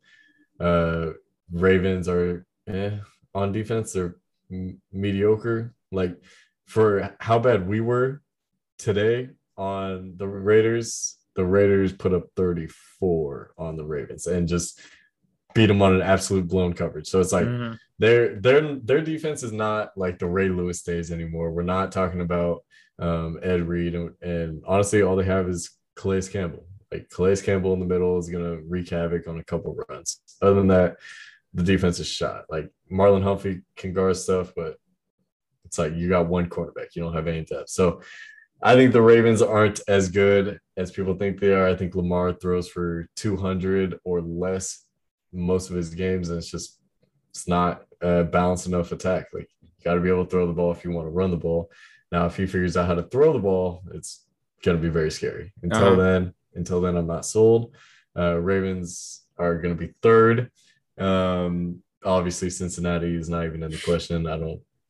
People were like, "Oh, Joe Burrow." No, Joe Burrow, not yet. Once he gets a line, once he gets an offensive line, I'll maybe think about Joe Burrow. But until then, we're waiting. And then the Browns, I feel like just aren't proving it. Like Baker Mayfield, um, I love their team though. Like, dude, Kareem Hunt is your second running back. That would be a starting running back for literally anyone in the league. Mhm. Where Nick Chubb and Kareem Hunt by themselves, I feel like equal Lamar Jackson. And then you just have so many weapons. Like defensively, obviously their defense is stout. They got Myles Garrett. They just got a bunch of beasts all over the defense. Offensively, they have Odell Beckham Jr., who hasn't come back yet. Once he comes back, like we'll see. Like if Odell can produce, actually gonna be scary hours for the league. They got Jarvis Landry, they got uh Njoku, Austin Hooper, and they got one more. I'm, I'm missing something, but they have two really great running backs. They have a all right quarterback, and they have absolute weapons on the field. And then defensively, they got Myles Garrett. So it's like the Cleveland's gonna be a beast. I think it's uh the division is up to Steelers and the Browns, but I'm going Steelers. See, I take the Browns there. I, I think it really depends for me because I, I would I it's just just the question of Baker Mayfield because when he plays well, that team is borderline unbeatable. Like they're so hard to stop. But he's he's just not a guarantee to play well. He's just very hit or miss. Um, so they're interesting. I, I think I do think the Steelers are going to be a little better than everybody says because I know everybody's writing them off, but I mean, they have a fantastic defense and they have some weapons. They don't have an O line to block for said weapons, as we both said, but they have weapons. So I, I'd, I'd say the Browns will go further in the playoffs, but I, I, I could see your take of them, them losing the division just because Steelers have a lot of experience. Browns is like, I don't know, there's their first season with like real expect like Super Bowl expectations, probably ever. So they got to deal with those. They got to deal with those. Um, Browns back in the day were filthy. Don't get it twisted. When that when the NFL started, when it wasn't even the NFL yet, Browns were filthy. Uh, but yeah, that was before the Super Bowl. That was Yeah. even before the Super Bowl. Yeah. So but yeah, you're right. Uh, this is definitely their first time where it's like if we don't make it to the second round of the playoffs, it's a bust. You know what I'm Uh-huh. saying? But um, definitely, I would 100% say Cleveland is a better playoff team, way more well balanced than the Steelers. 100%. I'm saying like win the division, like best record, best regular season record. I'm going Steelers. Yeah. No, no, I, I get you there. Um, uh, Marty, is there anything else that you want to touch on? We've been talking for like an hour and a half by now. I know it's it's been pretty quick. I Uh, know. Uh, let me let me see. Let me see. Uh, oh, I do because I when I used to listen to your podcast, there was one with Brian Warner on there, and you guys talked about Kanye. Oh now, yeah. I want to talk music. I want to talk. Let's music do it. before I go. Hell yeah. So music, like I'm not gonna lie to you, I'm not a big music guy. Like I don't really know a lot, especially like I'm very casual when I listen. Like when I listen, I listen to the lyrics and I rap it or I sing it. You know what I mean? I, I don't like deep think about it. I'm like, what did he just say? What did she just say? Type and like try to try to digest in it. I leave that up to genius. Other than that, I don't I don't know like the meaning behind it. So I understand like the Kanye album is for his mom, obviously, like the title of it. But I just like I didn't listen to it enough where I was like getting the message. And I really just did not like the fact that it was just like gospel. I don't think it was a good rap album because I don't think you can classify it as a rap album. And for Kanye, in my mind, being a rapper, I don't think he made a good album. So I'm not saying that there's not good songs. I'm saying there's not songs that I would listen to because I listen to rap. Like I like I've listened to like there's like three country songs that I have ever in my playlist, and uh, I can name them right now. It's Bachelorettes on Broadway. Uh, fuck, dude, what's the other one? Oh man, I just cursed. It's okay. Uh, um, there's like three songs that I, that I listen to for country. So like I listen to rap, rap, rap, R and B, and this is just not a rap or R and B uh album. So I didn't like it, but I'd like to hear your thoughts. I am a big fan of this album, actually. Um, I think the big thing for me, like I, I I'd say I, I listen to a lot of music, but I also don't really like. I'm more of if it sounds good to me, then I dig it. Like I don't dig into if the if the lyrics suck, I hate it. Like, I mean, I- you know, if there's an Eminem song and he has some really stupid lyrics that stick out to me because that's what he's known for. Like Eminem is the lyric guy. Then I Yeah, might yeah. be like, all right, I don't want to hear this, but um, like if it sounds good to me, I, I I dig it, and I think his his last album before this one, the really gospel one, like I still enjoyed that one, but I think it was it was it does not have the same replay value. I think he does a much better job on this one of weaving talking about Jesus, which you know I'm. I'm I, if he wants to talk about it, he can talk about whatever he wants to talk about. That man is worth like a billion dollars. So I don't Mhm. care. But it's not my cup of tea personally, but I still I enjoy the way he he tied it into rap. Like he had some fantastic features on there. He had some of his best rapping in a while on like Off the Grid and Jesus Lord. Like I have I haven't heard Kanye rap like that in like 5 years. And I know he didn't do it throughout the album, but I think I uh I really I really I I, I really enjoyed the album. I think um it was great to hear Jay Z on there. You know, you had like oh, it was a nice mix of like the more guys that came before Kanye. You had like Jay Z. You had um, you had uh, Jay Electronica on there. You had the LOX on there. You had some great, you know, rapping rapping features. And then you had some of the newer guys. You had like Roddy Ricch on there who had a fantastic feature. You had Lil Durk. You had Lil Baby. So Hey, wait. Uh, speaking of like the features, uh, my man Fivio, he went stupid. That was like the only good verse. That, that was the only like rap verse on there that I really enjoyed. Oh, really? Yeah, I, I love that one. I think um you don't like the Playboi Carti verse on that song? No, Are you not a No. Carti guy? I stopped listening to Carti once I uh, grew big boy pants in uh, 2017. You know, that's that's something I'm gonna have to disagree with you on. I'm a huge Carti fan. I love his shit. Once he stopped speaking English, I, I stopped listening.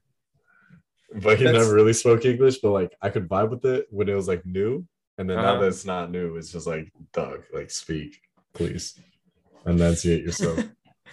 That's fair enough. That's very fair. I, I understand that. Um, but yeah, that five year verse is great. I think um I don't know. I, I was just a big fan of it because I have been I had I watched all the listing parties of it. So I was I'm just a big Kanye guy, so I think I'm more inclined to adapt to his sound a little bit. But I, I can understand where you're coming from. It's he's I feel like he's not he's not in that rapping mindset anymore. Like he still does, I mean, uh, he's he seems to be moving back in that direction a little bit. Um, but like I think he's got he wants to portray the message of God a little more Mhm. than you know talk his shit on a song. as Yeah, yeah. So I I understand that. I am it, uh, this is my favorite album that came out this year though. Like I love this album so much. I haven't listened to it a lot. Um, So it's it's better than the Drake album. That's really where I want to get at here. Oh man, dude, I am I am probably one of the biggest Drake stands you can find out there. But I this Drake album, it's just I he doesn't like I, I'm curious here. I'll, I want to hear your thoughts on it first. Give me your thoughts on the Drake album. So I I wouldn't call myself a Drake stan. So the dude I used to do the podcast with, Jace McCain, he loves Drake. Like he like, oh bro, it was like, oh, whenever we had a topic about Drake, it was just like it- it- he just wanted to stop talking. We we had Uh-huh. to, we had to go to commercial a lot. So me personally, like I don't love like like I'm not like I know everything about Drake's life, like that type thing, but like there are just songs like all throughout like his career that I've just been like, all right, this is an ad, you know, this is an ad. Like these are these are songs that I'll like put in my playlist, right?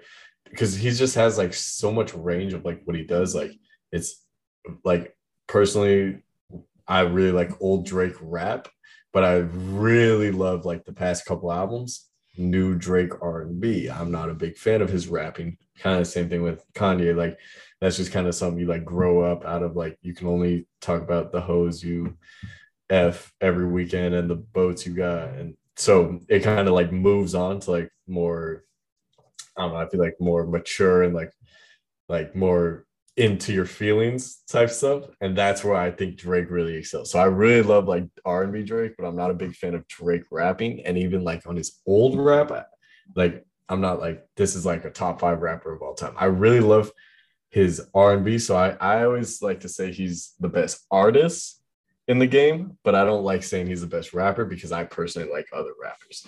Um, so uh, before we talk about Certified Lover Boy, I want to I want to talk about Scorpion because I feel like people did not really like this album because it was more R&B. Uh, Uh-huh. it, was a, it was an R&B and rap album. I only liked like two of the two of the uh, of the uh, rap songs. So I really liked Mob Ties and I Uh-huh. really liked um Nonstop before it, it like became like once once like LeBron started dancing to it, I was like, all right, I, I can't really listen to it. But literally, like literally all of the R and B, like I just fucking love so much. Like his R and B went so crazy on the album. So I just want to spot that out first. But the new album, Certified Lover Boy, right? I thought like first listen to it, I was like, oh my god, this is terrible. Like I really felt like it was repetitive. Like I didn't really like it. Uh-huh. And then I listened to it more and more and more. And so the, the first time I listened to it, the only song that I instantly added, and this is usually how I just listen to albums. Like I just listen to it once. If I like it, I'll like I'll I'll do it like before I'm doing something. So I'll do it like if I'm gonna go DoorDash and so I'm just driving around. You know, I have like two hours of my time to give to an album. So I'll just listen to it once. Every song gets one. Um, if I if I'm like headbang into it, I'm like, all right, I'll add it. You know what I mean? First song, first song that I liked was uh, "Get Along Better" with Ty Dolla Sign, and I actually hate Ty Dolla Sign. So I was like, when I saw that it was his feature, I was like, oh wow, but you really can't tell it's like a Ty Dolla Sign song. Honestly, He he's has- barely on it. Barely on yeah, it. he's just kind of like in the background for it. So that's why I really liked it. Um, he did ad libs, so it was pretty great. That one is just like super toxic though, and I was like kind of going through something that I like could relate to. So, uh, so I really like I really like that one. Other than that, I didn't really like any of them. Then I listened to it like four more times, and I was like, I was like, all right, all right. I really like the one with Rick Ross and Lil Wayne. Sounds Um, great. and I really like 7 a.m. because any anytime Drake puts an AM on a title, you know it's fire. Um, and then uh, Girls Want Girls with Lil Baby. Eh, It was like addable, but I was like, I was like, uh, like I was hesitant on the ad. Uh-huh. Um, so overall, like, I mean, I liked five songs out of 21. So uh, I'd say that's like a good album, but I'm not saying it's like people are like, oh, Drake's the best thing to ever happen on the planet. It's like, eh, like it, it's a good album. Uh, and I'm not gonna say like anything more about it than that. No, I, I think I'm in a similar boat as you. Like, I think Drake has a formula he kind of does at this point, like with it, because he just makes the albums really long because he wants the streaming money. Um, and he has he's I think he's very capable of making a great song. Like he if he really wanted to, he could put out a 15 track album that was that is fantastic. It's just he doesn't want to do it anymore. So like there there are moments on Certified Lover Boy, like the ones you mentioned were some of my favorites. I Mm-hmm. also really liked Fair Trade. Fair Trade is great. Champagne Poetry is great. But and like I I I am a big fan of R&B Drake too. I think I wouldn't say new R&B Drake is better because I also love old R&B Drake too.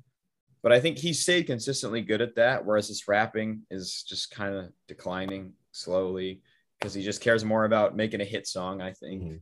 than just like make, making some really hard verses. Mhm. Um, but I don't know, just some of the song, like I think listening to this album as a whole is a lot different than picking and choosing songs because like I would listen to it as a whole and it would kind of drag on to me at times.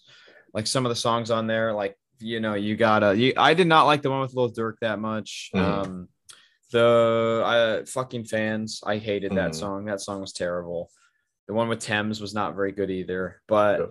like, and like, it just felt like a lot of the album kind of like it just took forever when I was listening to it as a whole. But like, I went back and listened to some of the songs I didn't like very much, or like not the ones I named, but like I had some I, I liked but I didn't love, like the one with Jay Z I liked but I didn't love, and I went Yeah, back yeah. and listened to it, and it was great on its own. So I think these the, a lot of the songs got a lot better with and not in the context of the album, which is not something you want in an album. I think that is not that is just a bad quality to have. So I think it was disappointing because Drake had three years to do this, and so I was expecting some really awesome stuff because that's the longest he's taken between projects. And the, to think of this is what we got for three years of waiting is not worth it. But still, still a good album. You know, nothing crazy. So I, I'm in the same boat as you. I think, Martin. I'm, uh, but I, I'm also curious. Who do you? Who else do you like to listen to? Okay, so I am a big like old school hip hop. So right now, the only dude like I really listen to, like anytime he drops anything, anytime anything happens, like the man I listen to and just like preach everything he says is Tee Grizzley. So I know you're like, what the like, you know, that's that's how everyone says, but like, dog, when when he just starts like spitting and I know every word to like goddamn every song. Like I it's just like gets me feeling like different type of way. Like I get like blood in, in my boil, you know what I'm saying? Like Uh, I'm just like I just get going off Tee Grizzley. So right now, Tee Grizzley's like whatever he drops, I'm listening to. And I'm like the biggest fan of him. I've been like in the top one percent of Spotify listening to him like every year for the past like five years. So like I, I take a screenshot of it every year. I'm like, yep, yep, Spotify knows me. Um, and so that's my guy. But like. I'm more like I, I really like old old music. Uh, like Biggie, I think is the best rapper of all time. People are like, eh, but he didn't do it longevity. And I'm like, right, still, I, I believe he's the best rapper of all time for like what he gave us in the short Okay. amount of time. Um, I'm not a big fan of Tupac. I'm not gonna lie, but uh, yeah, I wouldn't I wouldn't say I listen to him. I really love Warren G. Okay. Song Regulators is like my dad's favorite. That's like his anthem. So like that kind of rubbed off on me. Uh huh. Um, but uh Warren G, I really like him. Uh Biggie, it goes Biggie. I really like Lil Wayne, Okay. um, Jay-Z, and then there's gotta be like oh wait, I can see. oh Nas. Yeah, yeah. Anytime Nas, because Nas has been dropping actual like albums like recently. Like he, Uh-huh. he dropped King's Disease one, two, and three all in like 2021. So he's a he's been dropping a lot, and I I've really been liking everything he's putting out. Like especially his um anytime he's got like uh, R and B people on it. Like he had one with Blxst on his last album, Uh huh. uh, which I'm not a big Blxst guy, but like Blxst as a feature is amazing. Uh, Charlie Wilson, like I don't know, Oh yeah. I don't even know who Charlie Wilson is, but Charlie Wilson keeps putting out putting out good songs whenever uh, he's on uh, Nas album. But I really like uh Benny the Butcher right now. That's Yes. the one I'm listening to. I'm just kind of scrolling through like who I'm listening to, like Pop Smoke. I started listening to him after he died. I'm not. I'm not really ashamed to say it. Like, Okay. uh, I didn't know really who he was until he died, and then once people showed me him, I was like, oh, okay, this guy's actually really good. Uh-huh. Um, really, really like Young Thug. Like, I got into like a two week period this summer where I was just only listening to Young Thug, and I was Santa, ooh, ooh, ooh, like just he's like he was like the original Playboi Carti, where it's just like he was not speaking English, but it was just such a vibe, and you just could not like you could not you could not listen to Young Thug without like singing or like rapping Young Thug. So uh-huh. um, so I don't really have like a top five, but I just like Biggie and, and Tee Grizzley. Okay. I love just their voice. Like I I feel like I have a really deep voice. And whenever I'm just like rapping those songs, I feel like I feel like I am Biggie and I am Tee Grizzley. So like it gives me like my voice gives me like their confidence to be like them. I want to be them. Uh I also listen to Flatbush Zombies. I don't know if Okay. you know them. I know of them. Uh, yeah. I went to a concert actually in Eugene, where you go to school. Uh, and that was my first and only concert. I'm not a big concert guy. I feel like if I can listen to you at home for free, I just shouldn't have to pay to go listen to you live. When I Uh-huh. don't, I don't even like crowds either. So, uh, uh, they have a dude in their group called Meechy Darko, and he's got a, he's got a real deep voice. Like, like anytime he comes on a track, like I really don't like the song until he comes on a track. Like his, his voice goes crazy. Uh, so pretty much anyone with a deep voice uh, can uh, can really sell it for me. So I'd probably say like my top five. Oh yeah, my top five. I'm gonna have to go Tee Grizzley. This is just personal. Tee Grizzley, Okay. Biggie. I like Drake. I think Drake just has consistent music. He's somehow always in my playlist. Um, I'm actually gonna switch this up and I'm gonna say Kodak because I grew up on Kodak. He taught me like how, to, how to like talk. Like I would I'm like pretty enunciated right now, but like usually like when I'm just talking, I will slur everything. And I got that strictly off of Kodak in high school. And then I'm actually gonna go Young Thug. Like Young Thug is at like honestly, he's just been there. Same thing like Drake. Like he's just always in my playlist somehow. Like he always finds a way to make a good song. It's not always like the best song. Like he doesn't make like actually I take that back. He makes like best, like he makes great songs, but he doesn't have like a lot of like good songs that you're like, all right, this is a good song. Like there's good lyrics, there's good meaning in this. I can listen to it. He just has like bops. That's what that's what I think. But like Uh-huh. He only has a like I could probably count him on two hands how many bops he has, but like I just think they're so good that he's got to be in my top five. Okay. I, I I like the picks, man. I think those are all very can't disagree. I, I don't know if I ever heard Tee Grizzley name was top five, but I respect that. I respect that, dude. That's that's fire. Like Hey, I, that's that's why he's the intro and the outro. I want yeah, I want the same. Hey, hey, and I, let me give an honorable mention to YNW Melly. He just got out of jail. He dropped a project. I still haven't listened to it. I need to listen to it. That just reminded me. I will listen to it tonight. But Okay. uh, YNW Melly, anytime he hops on a track with Tee Grizzley, I'm telling you, just listen to it. Just listen to it, and it will spiritually move you. That is the best duo in the rap game. okay, okay. I'll have to check that out. But yeah, man, I you know you got some good picks. I can't lie. Can't lie. Um ah, it's for I don't know. I guess I I, I I'm trying to think of who I've been listening to recently. Let Oh me- yeah, who you look. listen to? Let me look. I'm a big Ben. I'm a big Griselda guy. So Benny the Butcher, Westside Gunn, Of course. Conway the Machine. Uh, been bumping some Boldy James. They're really Um, reviving New York rap, like East Coast rap. It, it really feels like there's a style now. I know it's it's it's freaking awesome. I, I it's great. I I love their style. I think um, it's like it's very reminiscent of like you know New York rap as you said, but it's they kind of put their own twist on it. Yeah, yeah. It's it's really grimy sounding, and I I love that. Um, listening to some some Common recently. Actually, been checking out some Common. I highly recommend. He's out of Chicago. Fantastic. Um, very he's very old now. He's like 40 now. Very old in terms of rappers. Um, Freddie Gibbs has been getting some play from me. He just Um, he just dropped a new album. Have you listened to that? Freddie Gibbs. Yeah. I think so. I like screenshot it. That's one other thing I also had to do tonight. I had to listen to Freddie Gibbs album. Okay. Yeah, yeah. yeah. I I I'll I need to check that out tonight too because I love Freddie Gibbs. I uh he's he's his his flow is awesome. His his Mhm. voice is great. His beat selection. He he work whenever he works with a top tier producer, he always Yeah. makes heat. Um he, he did a song with uh um Corday and Corday- yeah, yeah, nice. really, really good, really good. That song is great. I, I mean, he can hop on any track and he can sound freaking great. So he is so he's I wouldn't say versatile because like he he has a similar sound in a lot of his stuff.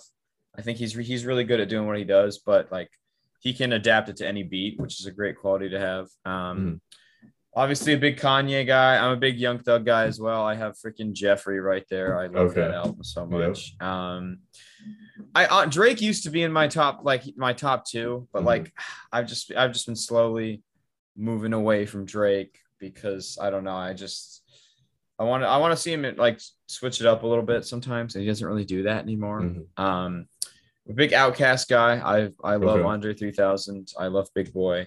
Um, obviously Kendrick. I'm a large Kendrick guy now. I, I was not a big Kendrick fan for a while, but I after listening to his stuff a few times, it got better and better each time. And there's Mhm. just it, it just took a sec, but Kendrick is awesome. Um, Kendrick is hard too because it's like so I listened to like there was one song that I literally like it was like my leaving of Oregon when I uh-huh. was moving down here my freshman year. Uh, I'm I'm on the plane and I'm listening, you know, just listening to my music. And you know that nine minute song? Uh Sing about me. I'm dying Yeah, to yeah, yeah, yeah, yeah. uh so that comes on. And so nine minute song. So it literally played like the entire time we were uh we were like the plane was our like it was ready. The lady was like, "Uh, ding, we're about to take off. Hung up. We were like pulling out and then we're like starting to lift off. Literally that entire like nine minutes, that song was playing. And so I'm just like literally crying there. Like I'm like, oh my god. And then uh in class, like the next semester, I was taking a class and she was like, All right, we gotta break down um some songs. Uh here are some artists that you can like, or here's some like songs that you can choose from. And one of those was like literally that entire Kendrick album was like every single one of them had like a had a meaning to it. And Uh-huh. so so I listened and I read like um just genius and the meaning behind that song. And I'm like, because you know how like in the intro and the outro, you know, they're talking about like uh holy water, or I think only in the outro, they're, they're talking about like holy water and like it's Jesus. And I, I honestly thought that was just like a clip that he just put in there. Cause I don't listen to music like that. Like I don't listen to like it has a meaning. I just listen to like the lyrics and I'm like, I just sing the lyrics, you know. If it's Uh-huh. got a groovy tune, I sing the lyrics, you know what I mean? And once I found out that song, I was like, damn, I really cried about that song for no reason. Like that song had so much more meaning and and I'm really crying about it for the wrong reason. You know what I mean? So I have a little connection to that song, but other than that, like I don't really listen to Kendrick because it, it just makes you think too much. You know what I'm saying? Like, like every lyric, you're like, you could rap it and then you're like, wait, but what does that mean? And I Uh-huh. just I don't like. There's some people who are like, I love that about Kendrick, and I'm personally just like, it's a lot of work. I just want to listen to music. Uh huh. So yeah, I think I'm I think I'm kind of in both. Like I, I can Mhm. respect that quality, but like some of his beats, man, some of his freaking flows, I just like I can just sit there and vibe to him, and they're just fantastic. So I I, I think he he's able to do it both somehow. That's a really tough skill to have. Usually, some guys can they they focus way too much on the lyrics and not enough on how everything sounds around the lyrics, but and other guys put nothing into lyrics, which is fine because you know I sometimes it's just fucking awesome to just not think about it and just listen to music and just absorb it. But Mhm. I think Kendrick balances that really well. So that's that's just my take on that. But any anything else you want to talk about, Marty? No, dude, I, I think we killed it. I think uh, I'm gonna save I'm gonna save a couple topics, you know, uh, for for another time because I really enjoyed this. I, I feel like this was a very nice pod.